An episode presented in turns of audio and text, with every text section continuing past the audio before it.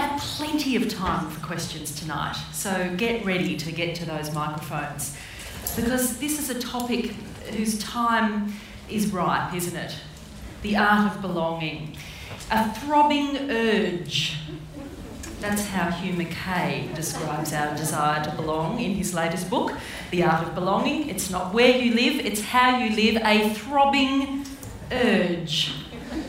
Just like saying that. to explore this idea in this book, Hugh takes us to a hotbed of passion and possibility, a suburb. A fictional suburb he calls Southwood.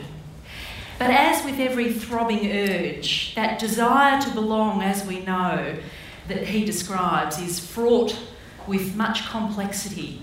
Because just as we crave the company of others, we push them away because they're not like us, or we're frightened of them, or because we're shy, or because we've been instructed to push them away, or just sometimes it's simply because we're mean spirited trollops, I feel. So, why is belonging an art, according to Hugh Mackay, and how does he think we can master it? It really feels like a vital conversation. Hugh Mackay is, of course, a renowned social researcher and author of 16 books, including most recently his novel Infidelity, and also the bestseller The Good Life. This book really reads as a lovely partner to that book, I think you'll discover. He is a fellow of the Australian Psychological Society and the recipient of several honorary doctorates from Australian universities, and tonight he is all yours. Give him a wonderful welcome.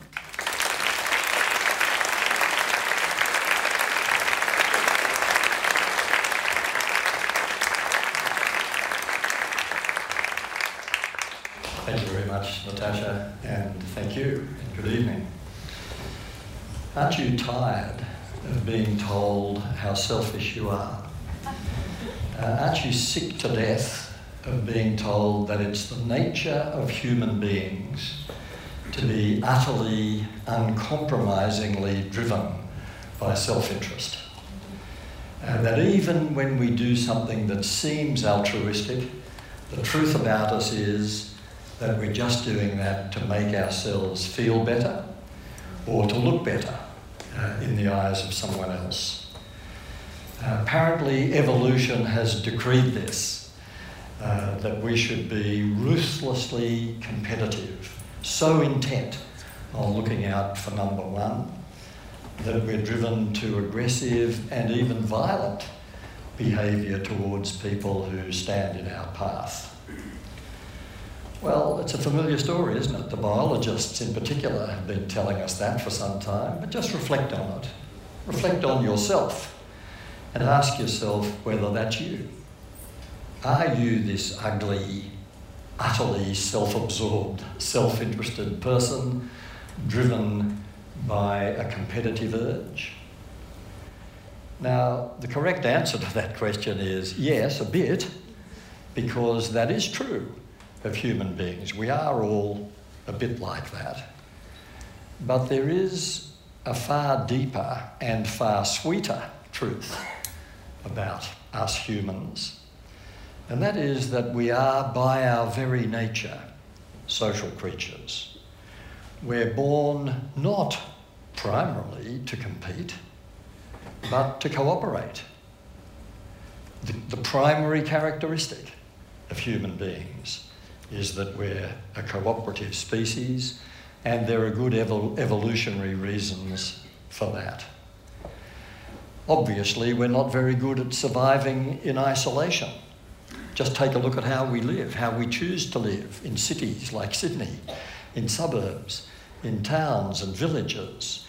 We choose, with very few exceptions in the human race, we choose to live in communities because we know those communities nurture us, protect us, sustain us. But the other thing we know about those communities is that they don't just happen.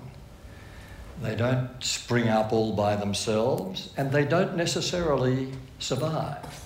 History is littered with examples of communities that are fragmented, indeed, whole civilizations that have collapsed for various reasons. So, the truth about communities is that if they are to survive, if they're going to nurture us, if they're going to sustain us in the way we expect them to because we're social creatures, we'll have to do something about it. And that's really the beautiful symmetry of the human condition that we rely on communities and communities rely on us. And if we don't engage with them, if we don't contribute, if we don't nurture the community, it won't nurture us. Now, that points really to the classic human quandary, and Natasha um, uh, hinted at this also in, in her introduction. We hear a lot about the tension that exists between people, our sort of Dr. Jekyll and Mr. Hyde, our left brain, right brain, our masculinity, our femininity, our rationality, our emotionality, all at war with each other. The more uh, social psychologists and neuroscientists and others look into all this, the less valid those kind of dichotomies. So even the left brain, right brain thing that we've all thought was a very neat way of accounting for uh, some aspects of human behaviour turns out to be a very flimsy theory indeed. But if you look at this tension between our desire to be who we are, our desire to establish some sense of personal, individual identity, and the fact that we are and need to be members of functioning communities, families, friendship groups, uh, communities of all kinds, because we need a social identity, perhaps even more throbbingly than we need a personal identity, uh, that creates the inner struggle a lot of the confusion that we feel, a lot of the conflicts we feel within ourselves about how we should act arise from this fact that we wish to nurture our sense of independence, our personal identity, and we know we must nurture our belongingness, our sense of social identity. In other words, there's tension between our sense of independence and our sense of inter- interdependence. We want to compete but we know that a civil society doesn't run on competition. A civil society runs on cooperation. Uh, and so does our survival as human beings. Unless you've been in a coma, uh, at some point in the last few weeks, you will have seen or at least glimpsed a football final of one kind or another. And team sports are a wonder. I mean, team sports are wonderfully symbolic in all sorts of ways. Of course, they symbolise the ancient, primitive urges to hunt and fight and so on. But they're a, a wonderful, a brilliant demonstration of this tension between the need to cooperate and the need or the urge to compete. Um, because you can't begin to compete until you've learned how to cooperate uh, with the other members of your team, and even the competition itself. Uh, is a cooperative venture in which we all agree to play by the rules and uh, to respect the spirit of the game and perhaps also to respect our opponents. Well, it's this evolutionary imperative to cooperate, to live harmoniously, to feel safe and secure uh, within a functioning community that drives one of contemporary Western uh, people's favourite fantasy, and it's a strong fantasy in Australia as well. It's the fantasy of the village. Wouldn't it be wonderful if we could just move to a little village where somehow we could get this balance between our sense of independence and our sense of interdependence worked out? It would, there'd be a creek where kids could catch tadpoles There'd be a cute little one teacher school with a wise, kindly old teacher. Uh, uh, it, the neighbours would be kind, but they wouldn't invade our privacy. Um, we could get on with writing that poetry that we've always intended to write, or take up wood turning, all those uh, primitive things. Uh, and of course, what drives this fantasy? Is that we, we overlook things like drought and grasshoppers and snakes and uh, higher incidence of mental illness in the bush than in the city, uh, things like that. Uh, but, but the fantasy persists. And so we attach the word village to it. Imagine a cluster of housing for old people that wasn't called a retirement village. Of course, it's called a retirement village because that's meant to soften the blow. Uh, everything's a village. We have vertical villages now in high rise apartment uh, buildings. Well, uh, the central message of the art of belonging is good news. And the good news is that we can create a village wherever we are. It's not where you live, says the subtitle of the new book, it's how you live. I remember conducting some research a few years ago in Mascot. There may be some people present from Mascot, and you'll, I'm sure, endorse what I'm about to say. this was some research with a group of young mothers in Mascot who lived almost on the perimeter of the airport, right under the flight path. And I listened for an hour or more while these young women uh, extolled the virtues of Mascot and how they couldn't imagine living anywhere but imagine wanting to live in the eastern suburbs or the north shore or something. You know, this is heaven. And why was it heaven? Because it was a community that functioned. They were all in touch with each other. The kids uh, went to the same schools, etc. They had a strong sense that this was a neighbourhood functioning the way a neighbourhood should function. Today, they probably would have said it works like a village. Well, there's plenty of pressure on us to neglect uh, the need to nurture our communities. There's plenty of pressure on us uh, that would fragment and dislocate these communities that are actually fundamental to our mental and social health.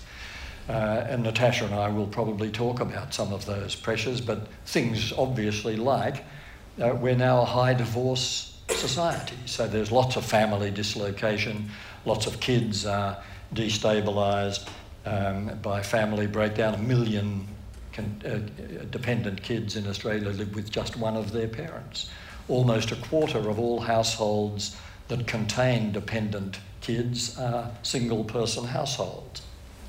Uh, that creates enormous pressure on the parent to make that household function and not much time, not much energy for engagement with the community. Relative to total population, we are currently producing the smallest generation of children Australia has ever produced. Our children are typically the social lubricant that gets village life going uh, in neighbourhoods and communities. When the birth rate is this low, and probably going lower, as it has in so many countries of Western Europe, uh, the social lubricant is in short supply. The two income household has become the gold standard for middle class households. Again, people are so busy, so tired, so distracted, they hardly have time even to introduce themselves to the people next door. Our shrinking households increase the problem of potential loneliness and isolation. Uh, more than a quarter of all Australian households contain just one person, and that's the fastest growing household type in Australia. The mobility of the population is a bit anti the community. Uh, I wondered if someone was ringing a bell. My time was up. No. Uh, uh, we, we move house the same as the Americans do. We move house on average once every six years. Um, now, that means because some people stay in the same house for 30 years, that means a lot of people are moving a lot more often than once every six years, but that's our average.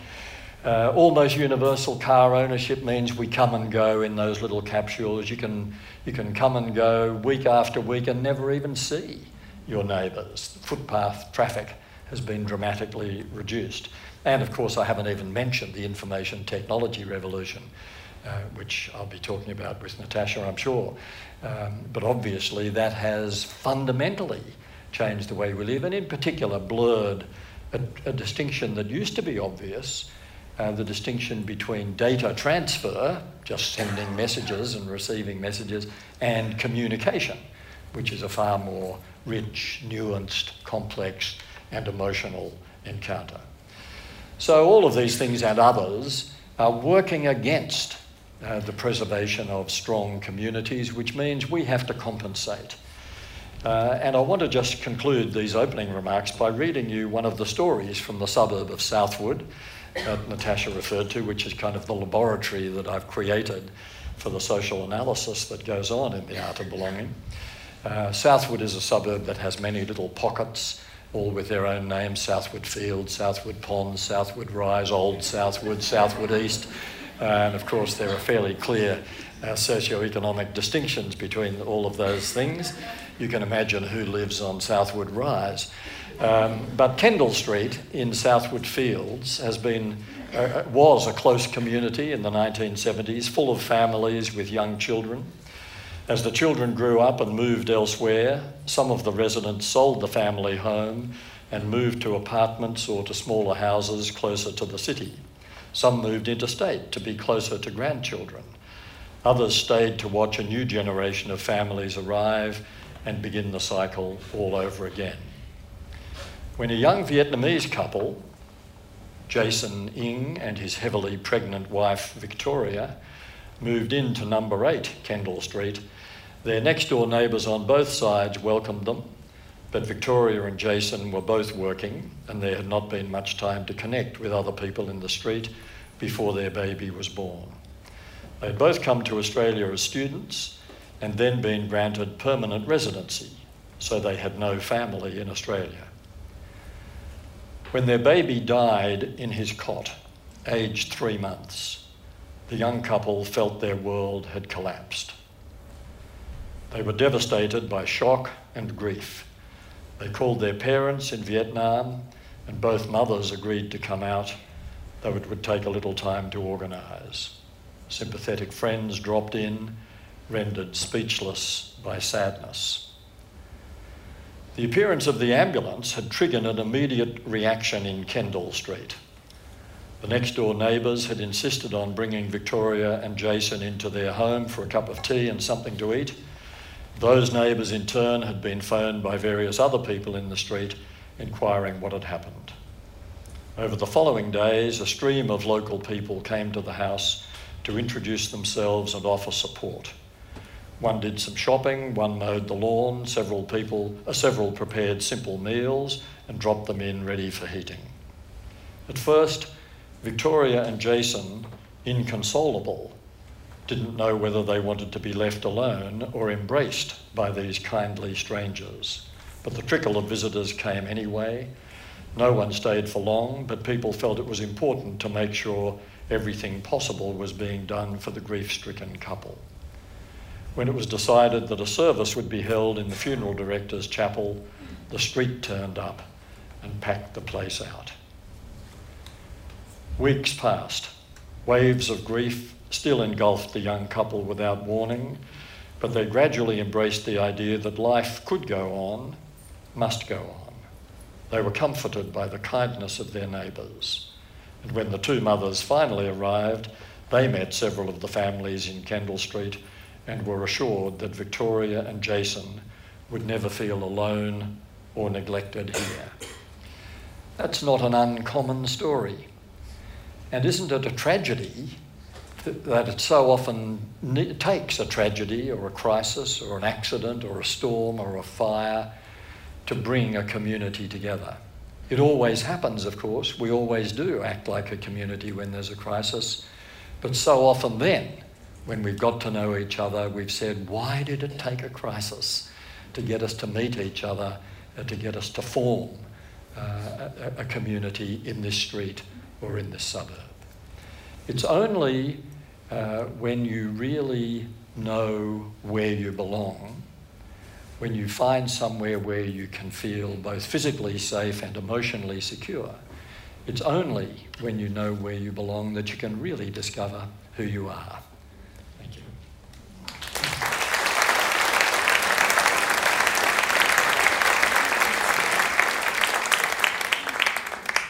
Well, let's have a chat. And as I say, there'll be plenty of time for you to be part of the conversation too. Actually, I thought I'd start with a little survey, if I might. Something along the lines of this. Do you, and be honest if you can, um, do you feel connected? Put your hands up if you feel connected to the people in your neighbourhood.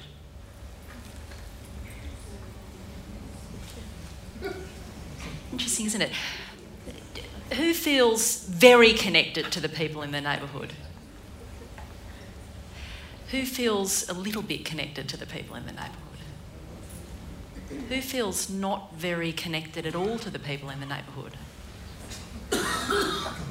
striking. Yeah. Who'd like to be more connected with the people in the neighbourhood? yes, I just thought that was interesting because I, I, in this conversation about belonging, Hugh, I wonder whether, for, for all the reasons that you touched on, that there's a fragmentation going on that prevents us from feeling connected locally. Instead, we're commuting to work to do that. And I remember Bernard Salt, the demographer, said that to me. He, he really couldn't care less about whether he was connected in his local community because his sense of belonging came from the people that he worked with. And in a sense, the workplace had become the village. Yes. And that's a very common story, Natasha. I think um, when we're all so busy and when we are commuting in the way we do, many people uh, have discovered the workplace as a kind of social community, a, a tribe or a herd to belong to, quite apart from a work group. Mm. Now, you can say, isn't that wonderful? And many employers play on this and install coffee shops and ping pong tables and uh, conversation pits and all these things to try and make you feel at home so you'll never go home. Uh, now, is this good? Uh, well, it's good that we feel connected uh, to our colleagues, but they are very likely to be like minded people. We're all doing roughly the same work in the same organisation. Not very amazing that we would get along. Not much test of our moral fibre or of our ability to be able to connect with people. I think, and that applies also in friendship circles, in football clubs, and book clubs, and adult education classes, and so on. Of course, it's very easy and important to form a sense of community with those various groups. But there is this other case, and it's unique in our lives. It's the, it's the case of where we live, surrounded by people who share this space, drive on the same street, go to the same shops, uh, breathe the same air. And I think, I'm, I'm not suggesting for a moment that our best friends, that our neighbours have to be our best friends. Uh, but it does seem to me that the acid test of whether we've really understood what belonging means, if we've, if we've really understood what it means to be a social creature, is that we would connect with the people in our immediate environment because they're the people we're going to rely on if there is a crisis. Uh, imagine going next door when something is really wrong and you desperately need help and you've never gone next next door before and you're saying, Look, my name's Natasha. I'm sorry I never introduced myself, but actually I need help. I really need you. yes, that's right. At this point. Yeah. Uh, there's something vaguely pathetic about that. And it used not to be the case. So there is a, a very contemporary pressure in the, in the Bernard Salt direction saying, what the heck? I don't care who lives next door. I care about who I work with. Well, the fact is, uh, quite apart from the need to, to know who's around us because we're going to need each other sometime, uh, the whole question of our morality depends on learning how to get along with people we never, choose, never chose to be with. And that's part of the magic of neighbourhoods. Very few people interview the neighbours before they buy a house and say, is this a compatible group? Could I be happy here? Oh, well, the house is all right. But sometimes people find themselves wishing that they had it, as we know. That's true. Yeah. But mostly, almost universally, we buy the house because we love it and then we hope for the best. Mm-hmm. And what happens in perhaps about 40% of this audience's case, uh, and, and all over Australia, in some parts of some, some parts of Sydney more than others, there are some notoriously unfriendly suburbs and notoriously friendly suburbs. Uh, and there are all sorts of factors that do that. But, the, but in many cases, the magic happens. We buy the house, we're in a sea of strangers, no, no one else in the street, and gradually they come to feel like neighbours. And what's important about that process is that we are learning how you get along with people you didn't choose to be with and learning how to accommodate uh, I mean, you'd never learn about tolerance. You'd never learn uh, about sensitivity. You'd never learn about inclusion if you loved everyone and they were all just like you. You need the test case.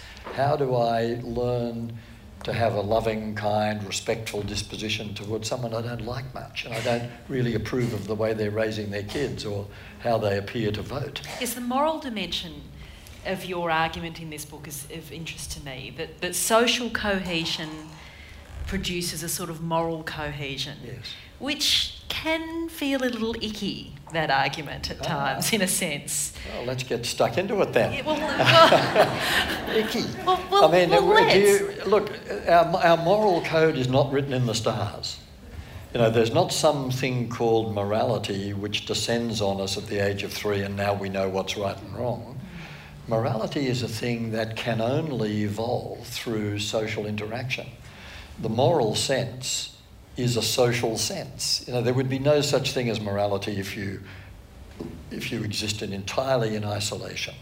If you lived on the proverbial It's desert relational. island, it's relational.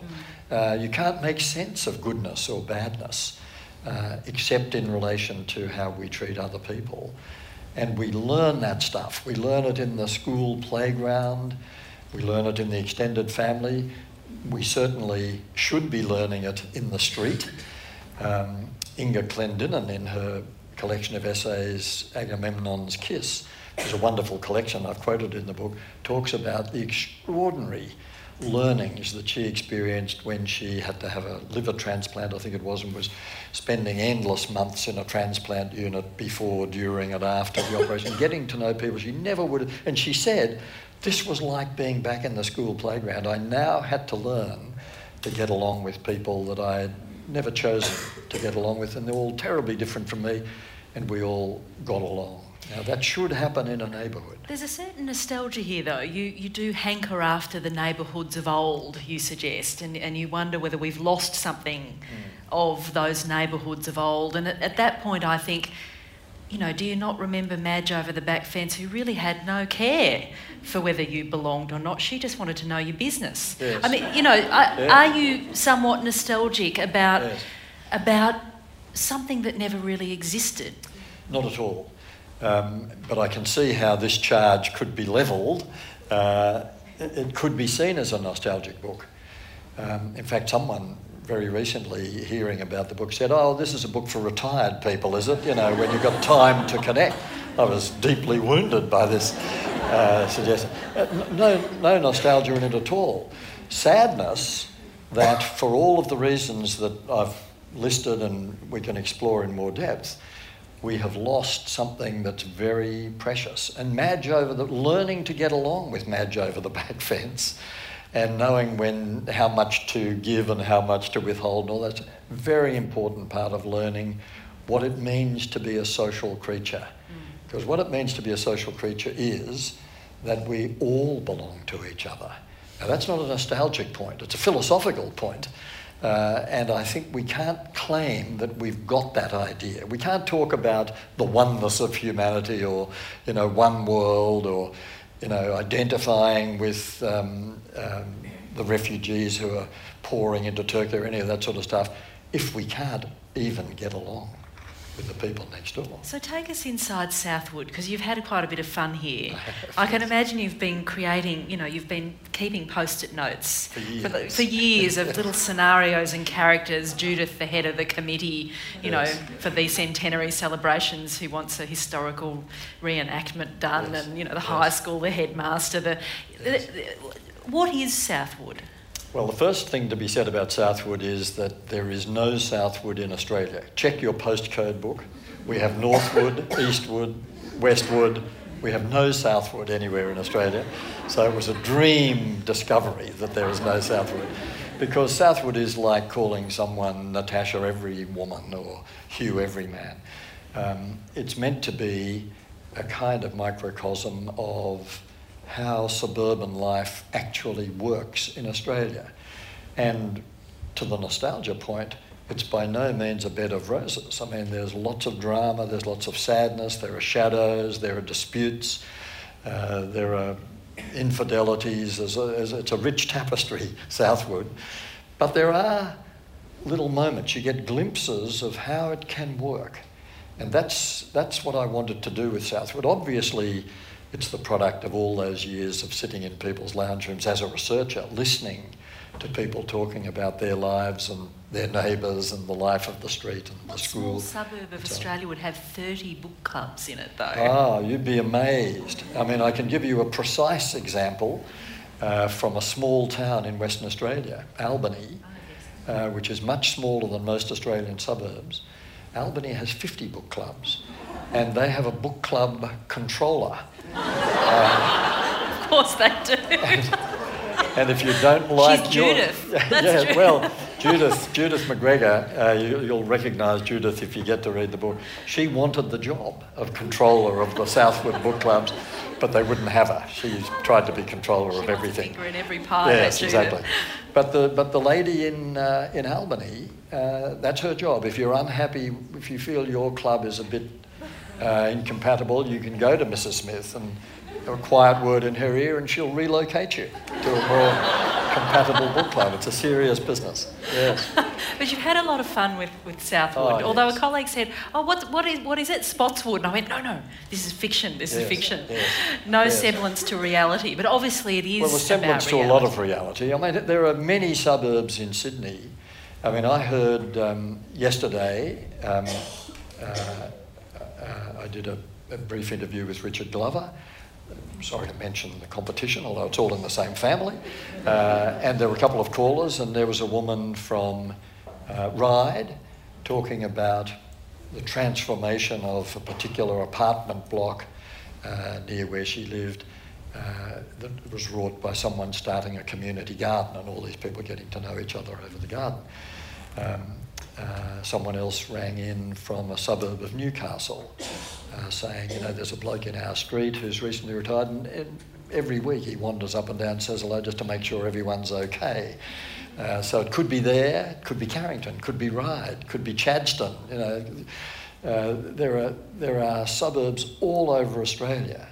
Um, in a lift yesterday, where someone saw the book and asked me what the book was about, and I started to talk. Oh, gee, I live in Lane Cove. I mean, Lane Cove is a brilliant uh, community. We all know each other, and there's a whole. And there are there are Lane Cove is one of the famous examples because of certain things that local government have done in the past that have fostered this.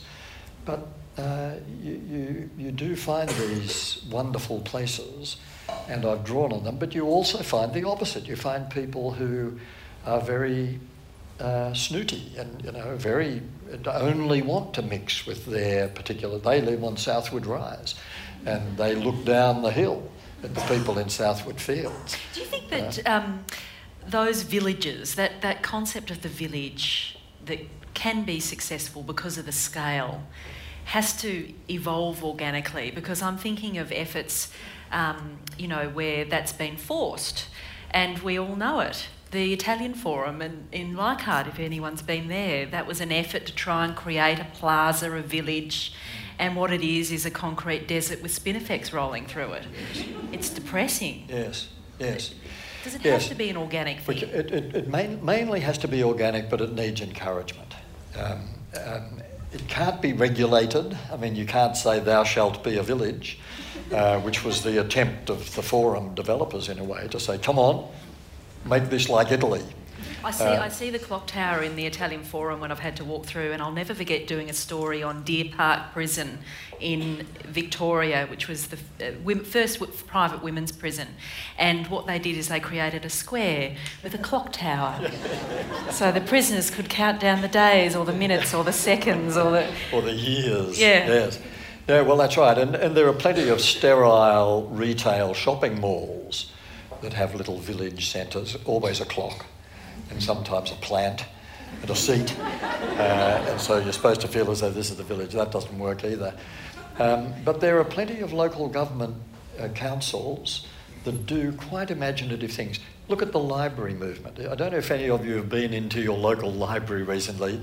It's a transformed place, and a lot of uh, local councils are spending big money uh, redeveloping their local library because they've realised that the library has become a kind of community hub. You don't just go there to borrow books or to read, you go there for an exchange of ideas, discussion groups, book clubs, lectures, author tours, uh, author talks, uh, all of these things and that, your that happen. librarian knows her. She knows She, that. there's a She's library right in, on the money Southwood, there. and she really gets what her library is giving to the community, and so do lots of librarians around Australia. And I talked to several of them when I was writing the book. Um, it's inspiring what libraries are doing. They, they're in many ways filling the vacuum uh, left by the demise of the parish church which was often not so much about religion uh, as about communities getting together and doing stuff. Um, well, now that still happens with some churches, but less and less. But every community, if a community is going to function, it does need hubs, and they do have to grow organically. So the library is a perfect. Schools are often hubs. Um, their gates are, I was talking to an educator this week who, who said what we need to do, and he'd done this, is open up the schools on weekends, make them community spaces. yes. Most high schools have their gates locked with a big prohibited Yes. no entry after hours sign on them now.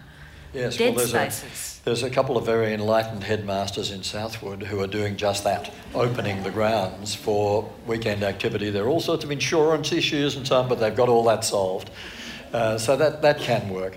Commercial centres, coffee shops and cafes, even food courts, you know, which I've mocked in the past, but you know, they, they are working in many suburbs, not just as a sort of public trough, but as a, but as a sort of a communal meeting place. Uh, uh, that, that, that certainly works. Um, the hairdresser is often a hub, uh, and enlightened hairdressers know that, and they do more than just cut And give you a colour tin tan Yes. and a glass of wine if you're lucky. Yes, Um, thinking though, well, let's come to the on the virtual. yes. Because this is something that you give quite a lot of thought. That, okay, if we're struggling, as a lot of us are, obviously in this room too, to connect with our neighbourhood, our neighbours. I mean, I find it really. I'm one of those weirdos that says hello to people on the street, walking the dog, hello, hello, and I, it's kind of a bit odd. I think it's perceived to be a bit odd that you'd say hello to a perfect stranger on the street. I Sign find it odd that people. Sign of insecurity that we don't greet strangers in the street. Communities that are functioning, they do. Uh, it's a very inter- and there's a there's a definite trend, Natasha. I mean, uh, you're you're not weird. The only Uh, eccentric. no, no, there is a definite trend away from greeting people What do you think in the about? street. Do you think that's I think it's about not feeling secure. I remember doing some research in Cabramatta um, a, a few years ago, uh, and um, a woman from the country then known as Czechoslovakia uh, had come to Australia, had, had two kids, and she said, I've tried very hard to become completely Australian and I'm raising my daughters as Australians. But the only thing that's really un Australian about us is we say hello to people in the street. And I thought, how sad. But it, it, ha- it, it still exists in, in, town, in country towns. It still exists in some suburbs that have a strong sense of community. Some of the peninsula suburbs around the harbour still have that. Um, but it is, it is going because we're becoming less connected, less feeling secure in the community. And when that happens, that's when we become obsessed with privacy. It's what happens in high rise apartment Well, it's almost like we we we become estranged from ourselves when we don't recognise someone else's humanity on the street as they that's right. pass us. Even just a, a glimmer of Yes. recognition or a smile or Yes. slight turn up of the edge of the mouth. I don't know. Yes, a raised finger. Yeah. Uh, don't give up, Natasha. I mean, it, uh, we talk a lot about social capital. It's things like saying good day to a stranger you pass in the street or pausing uh, to talk to the lady on the corner who hasn't been well. You know, just give her three minutes. That is how we build social capital. It's not some mysterious thing. It's all these incidental encounters, these everyday courtesies, these little points of connection that make us feel as though, yeah, actually, this is a bit of a community we've got going here. And when we feel that, we start to feel safer. And when we start to feel safer, we become even more open. Edith Cowan University did a survey uh, just a few years ago on how, how much we know our neighbours and how we trust our neighbours and so on. Uh, I've, I've forgotten the precise figure, but it was about 40% only of people in that survey said they trust their neighbours. Mm. gosh. So let's come back to the question of safety because I, I Yes. think that's an interesting one. But those little incidental interactions. By the way, sorry, I know we're going to talk about online in a moment. There's nowhere safer than online. Who can get at you online? Yeah, well, Sorry, I lots to be said about that, isn't there? Yes. Um, those trolls that lurk. Um, but online is interesting, isn't it? Because that is a space. That is a little bit. If we, you know, get all retro and call it the superhighway, um, that is a, sp- a space now in social media where we do have those incidental interactions. It's a bit like passing someone on a street. If you use Twitter, it's just Yes. a passing stream of people, and every now and then you clash and have a little interaction and a hello and send a compliment. Yes. Likewise on Facebook or wherever you happen to be. Yes. So, in some sense, that's where people are deriving a sense of belonging, even if they don't have it in their neighbourhood. And often they might be walking the dog and engaging with this whole world online and passing all the real people walking right. past them. Yes, look, this is, a, this is a huge, it's a huge point, and there is quite a significant chapter in the book called Online Communities, which is a term I wrestle with a bit. I mean, obviously, there are such things as online communities, if we define communities as people with something in common. Um, but if you can't tell the difference between an incidental encounter on Twitter and an incidental encounter with a person when you're walking your dog, then I think we need to have a very deep conversation because I think there's all the difference in the world. I'm not, I'm not decrying the incidental encounter on Twitter, and, and I fully acknowledge that the heavy traffic on Facebook, particularly with younger people, the under 30s who are the heaviest uh, users, though They've all left Facebook actually. well, they're- they're heading leaving Facebook because their parents are on. Exactly, as Yeah. you point out in the book. Yeah, yeah, that's right. I mean, it's for, it's for little kids and parents. You know, parents used to say, don't go on Facebook, you'll never be able to get rid of that stuff. Now they're saying, stay on Facebook or I'll never know what you're up to. Uh, so, of course, kids are leaving uh, in, in droves and going to inferior, um, uh, inferior sites because they feel it's a little more private. or edgy. Edgy, yeah, absolutely. But the heavy traffic uh, in social media in general among young people is between people who know each other.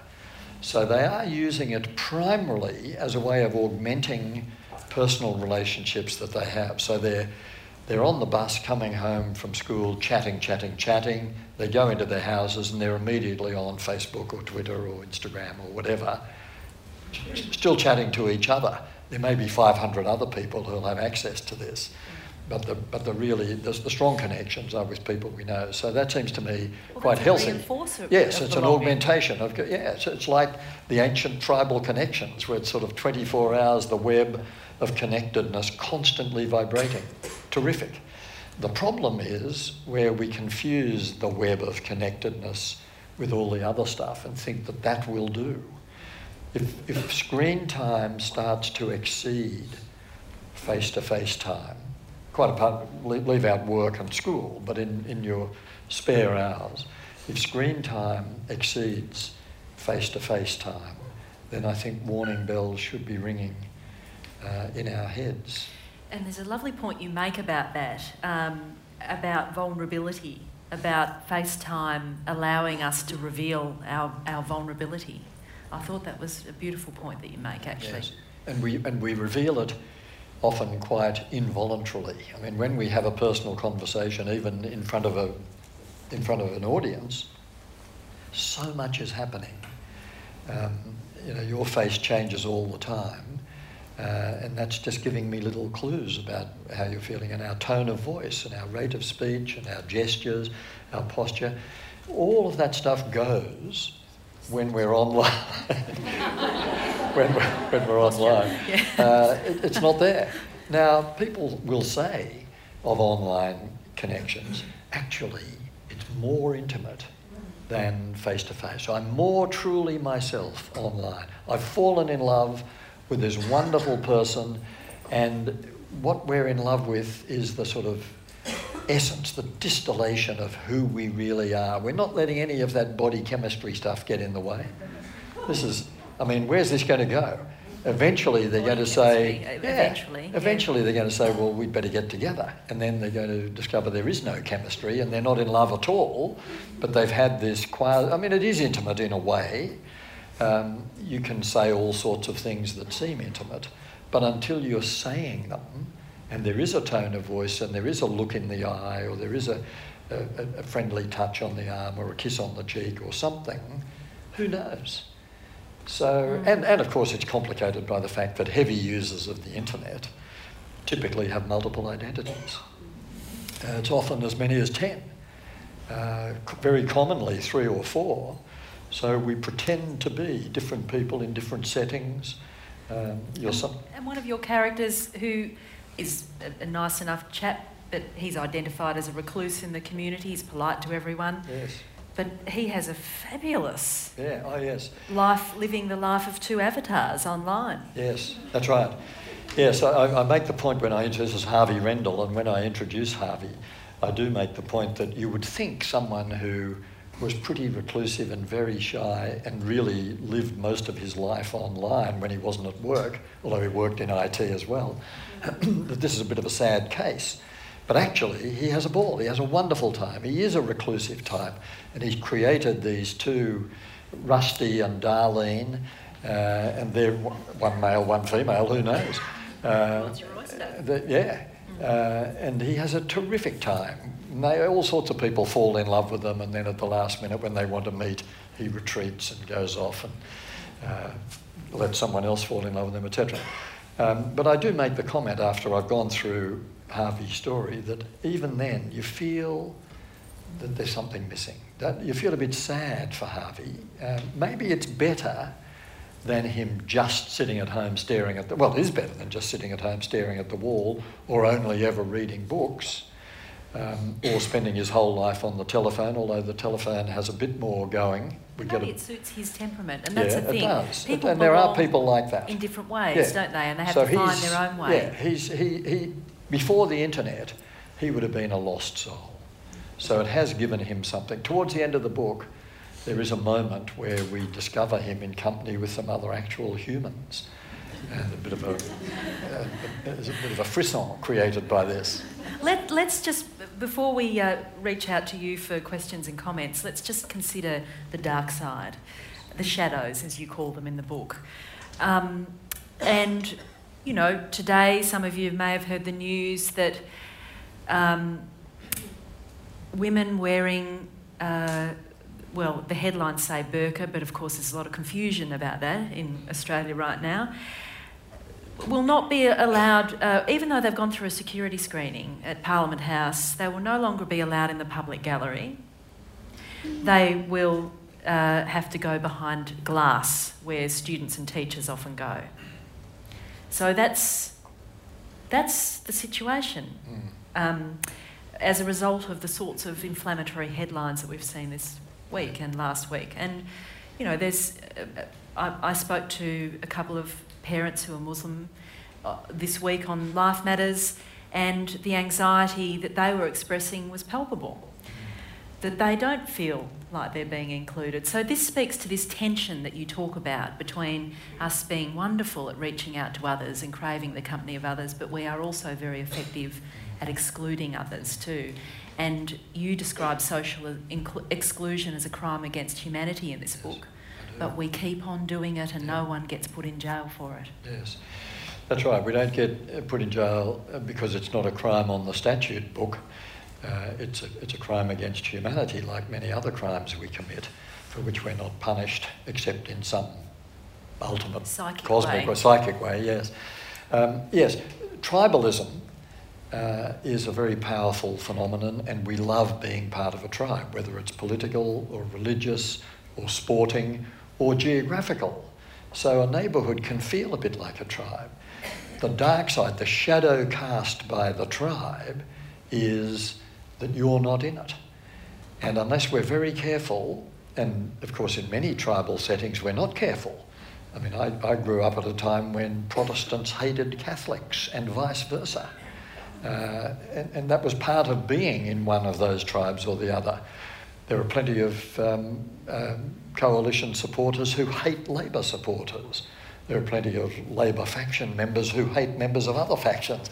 I mean, these tribes are a powerful source of social identity, but they also do cast these shadows where we can very easily forget that we owe as much respect, as much tolerance, and as much humanity and inclusiveness to the people with whom we disagree profoundly or with whom we seem to have nothing in common. And you point to this instinct that we have to herd as being emblematic of our, you know, desire to belong. But as you also acknowledge, herds can bring out the worst in us. The truly worst in us. Yes. It can make us, yes. uh, you know, conform yes. in ways that are offensive in a sense, and uh, not que- and acquiesce and.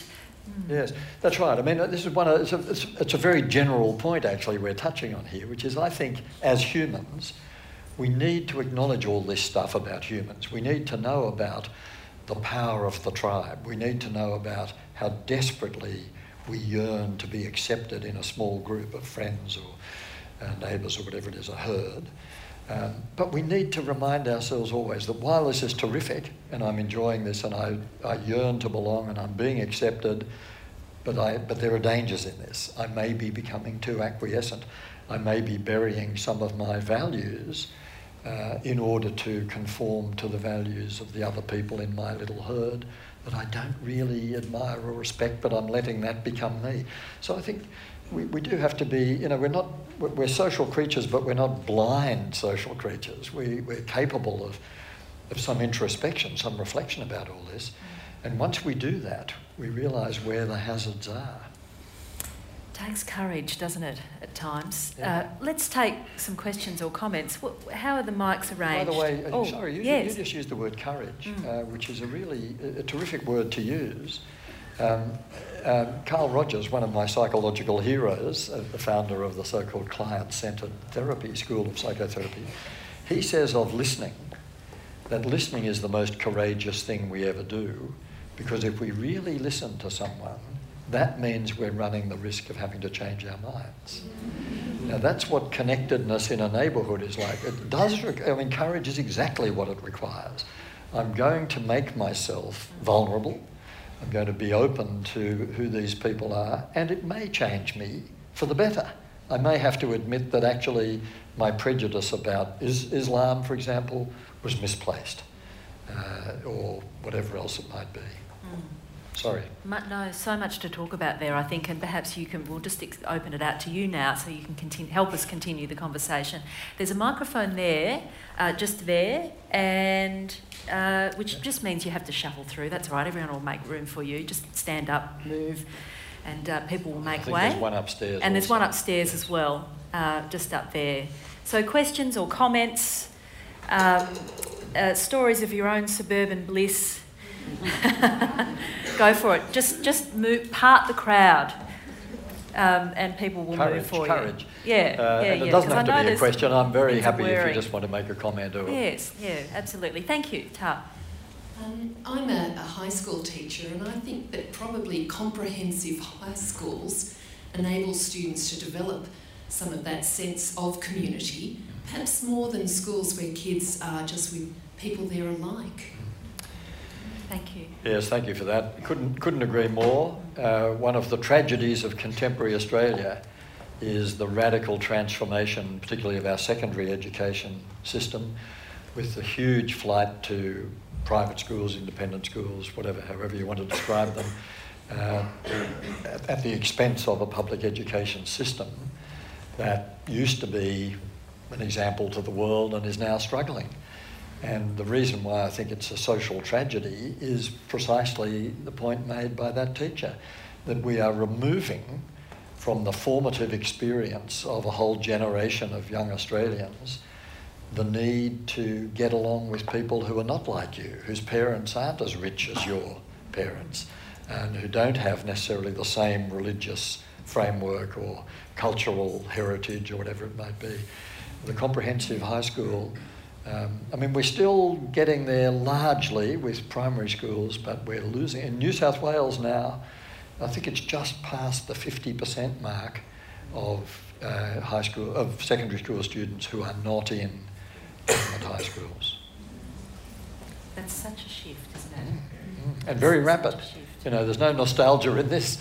You know, this is a very recent shift. We're talking about 30 years. Mm. Yeah. Thank you. Uh, just curious, at the beginning of the discussion, you had talked about um, the tension between being an individual versus the need to belong, um, and having that independence versus feeling as you were part of the community. And then later, you had talked about how the community is really important to be a part of. Um, but then you talked about insecurity and how if you're insecure with who you are, then you're not able to form the community. So to me, it kind of sounds like a chicken and egg. Or do you become insecure with who you are in order to belong, or do you actually need to belong before you can find out who you are? Yes. Right. Yes. Uh, you captured it in your last few words. Yes. Um, I, I, may have not made this clear. Uh, the sense of insecurity uh, in a community uh, doesn't, I think, arise from a personal sense of insecurity. I don't, I don't think we have to discover who we are and then we can connect. It's the other way around. The sense of insecurity in a community comes from the fact that we've neglected uh, our relationships in the community. We've failed to act like neighbours. We failed to act like human beings in this human setting called a street or a suburb or an apartment block uh, or, or whatever it might be we say of marriage, for example, or of any uh, relationship, the relationship needs work. If you neglect it, uh, it'll fizzle out. And our relationship with the community is exactly the same. We have to work at it, we have to nurture it, we have to continue saying hello to strangers and all those sort of things.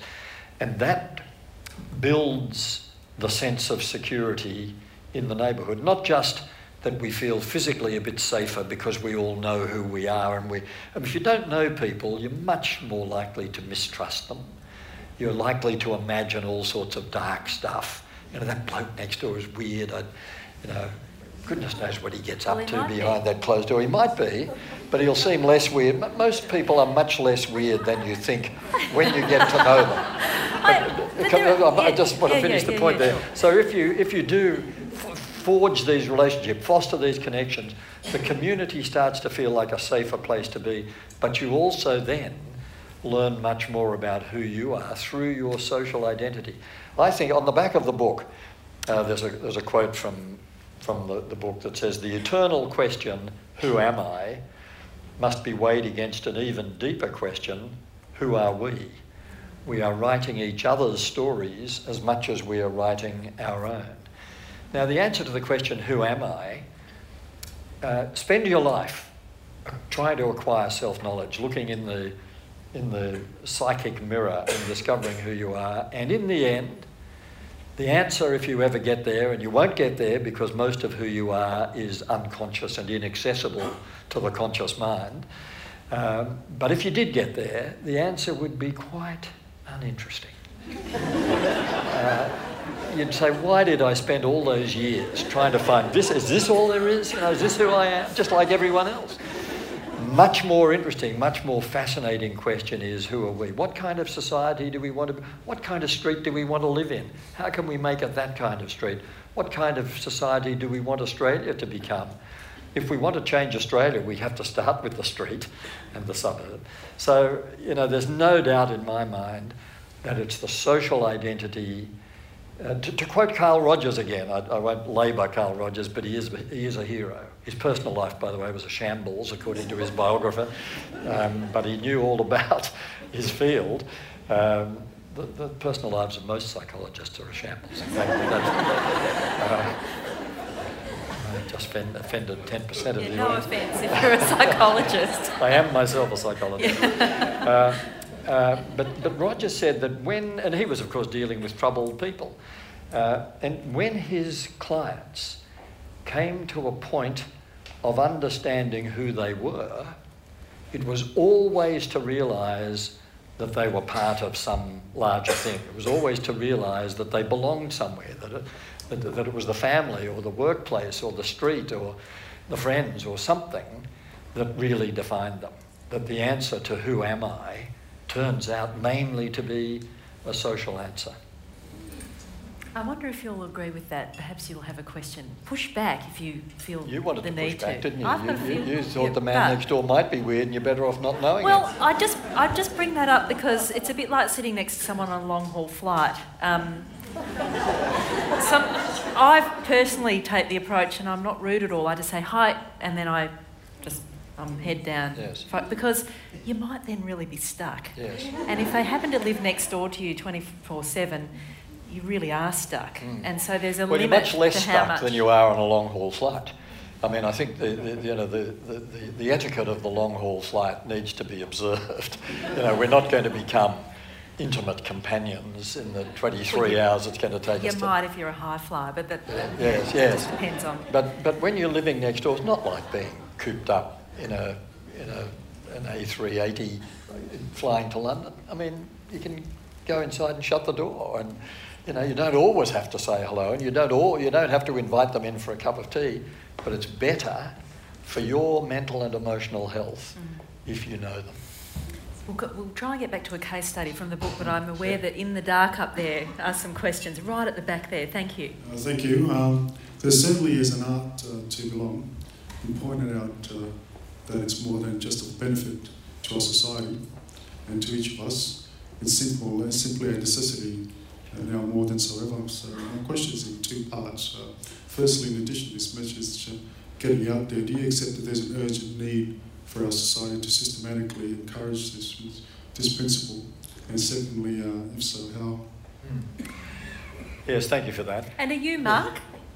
Yes, yes that's Yes, great because you, I think you made a point earlier um, about deliberative democracy Mm. and helping us feel less disenfranchised from political processes, Yes. and that then in turn helps us feel like we belong in the some sort of system. Yes. Mm. Yes.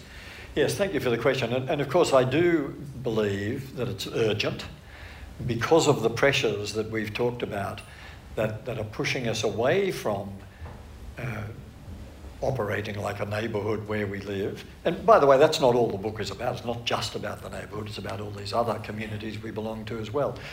But there are these pressures pushing us away from, allowing us to mount the Bernard Salt defence and say it doesn't matter about these people, I'll worry about the people I meet at work.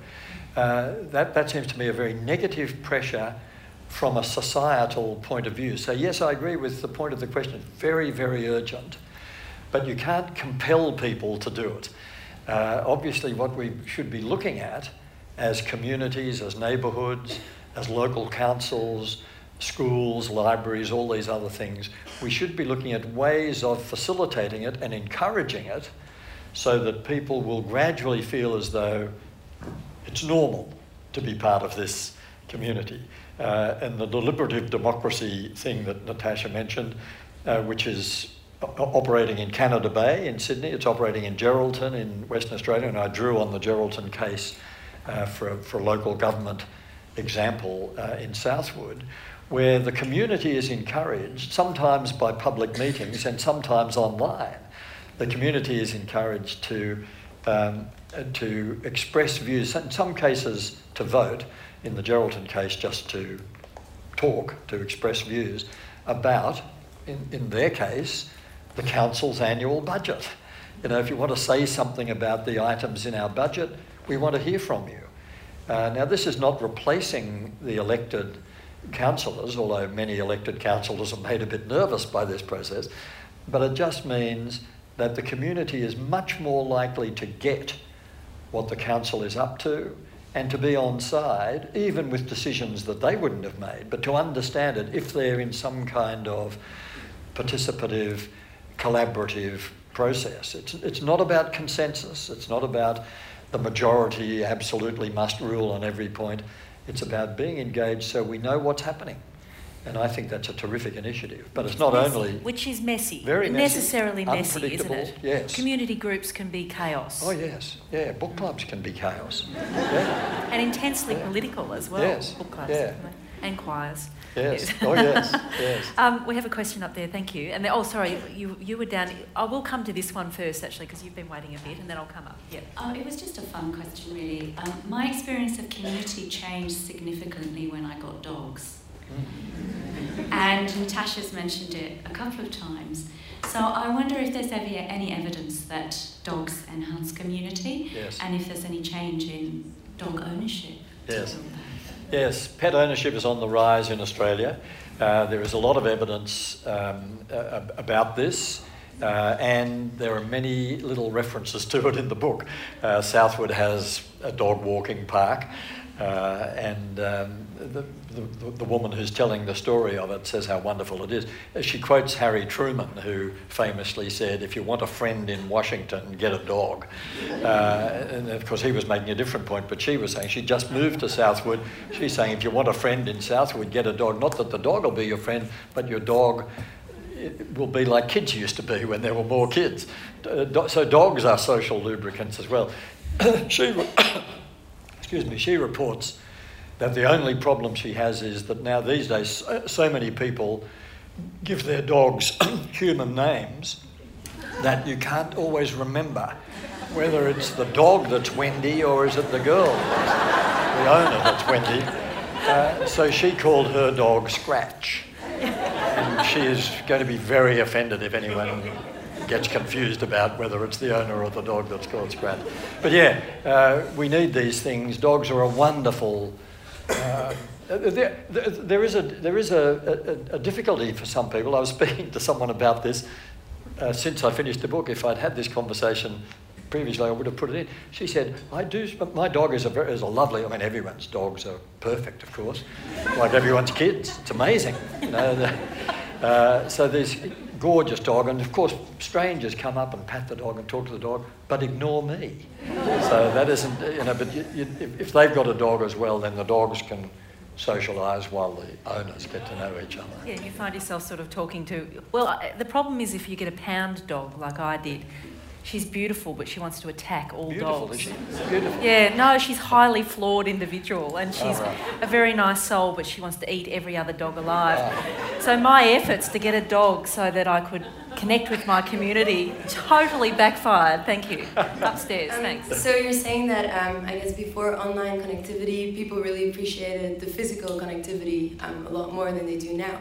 So with um, you know online connectivity being available and us looking towards you know online channels for um, that like-mindedness, looking at work for like-minded people, etc. Do you think at this point we're at like an intermediate phase, and maybe within you know the future, what we'll do is actually physically move to those hubs where we find those like-minded people, and thus instead of more internationalization and more um, integration will create more hubs and more differentiation. Yeah, thank you for that. Look, I think that's a very astute gonna say, observation. what do you yes. think? Um, well, I think you can already see it online. So, for example, if you have, you know, online ads are really targeted at the moment. So, um, if you're going on Facebook, if you're going on Google, you get served um, ads that are really targeted to you. So you're not discovering anything new or um, anything trolling. random anymore. So Yeah. the way we, um, I guess, grow is becoming more specialized. So I think um, within our relationships and within our, um, yeah, connectivity will become more specialized as well. Yes. Interesting. Thank you. Yes, thank you for that. Uh, And I, I mean, I think your prediction of, or, or question of what might happen is actually a prediction.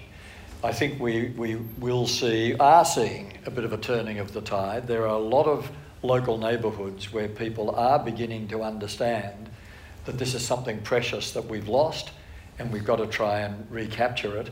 And all the stuff we do online is terrific, better than nothing, but quite qualitatively so different from what happens when we interact face to face that you can't really talk about it in the same breath. The fact that our households are shrinking as rapidly as they are, with more than 50% of Australian households now containing either one or two people, and as I said in my opening remarks, the, the single person household, the fastest growing household type. Short term, that exacerbates the problem of loneliness, and often when people feel lonely, they start to feel isolated, and if they feel isolated, they start to feel alienated and assume that their neighbours are weird because they're alone, and, and, and that's what happens to us when we're, when we're feeling uh, isolated. I think that's a short term problem, and we can already see what that's going to drive. It's going to drive much more uh, community development because we are by nature. I mean, uh, you know, I'm not trying to persuade people that we are social creatures. I don't have to persuade us of that. We are social creatures, like most other species on the planet, by the way. It's not as though we're unique in this. Because we're social creatures, when we don't connect with her, we used to live in herds. You know, 100 years ago, the typical Australian household was a herd sized household five, six, seven people. That's a, a, good size for a human herd, good size for a dinner party, good size for a committee. This is the natural size of a human herd. But you can't have a herd of one or a herd of two. So we go elsewhere, perhaps to the workplace, uh, to find our herds. But more and more we see the rise of the local coffee shop, cafes, um, library activities that we talked about. I think this is a direct response to the herd instinct that won't be denied. And because we're living differently in our domestic settings, we're going to reach out more and more to the local neighbourhood. And I think if we were having this conversation, even in another 10 or 15 years from now, the number of hands that went up when Natasha asked that question in the beginning uh, would have been much greater. Yes, it's, it's that oh, sorry, go on. Yeah, sorry. And if you would compare the two worlds, so let's say the world of the future, where um, we're all these hubs of specialized people and specialized relationships, versus the world 50 years ago before online connectivity, which world do you think is the happiest? Ah, happiness. Uh, yes, yes. Let, can we use? Uh, can we just perhaps say healthiest yeah. rather than happiest? Uh, yes. Look, there are there are enormous benefits about the online world. I'm not. I'm not some kind of harsh critic of the online world. You know, I acknowledge all the, the good things about it. But what's lost is interaction of the kind that humans for thousands and thousands of years have got very good at doing. But it's and also been a very, it's been a, a mind expanding. Oh, it's the positive oh, side of globalisation. Yeah, it is. Uh, it, that's right.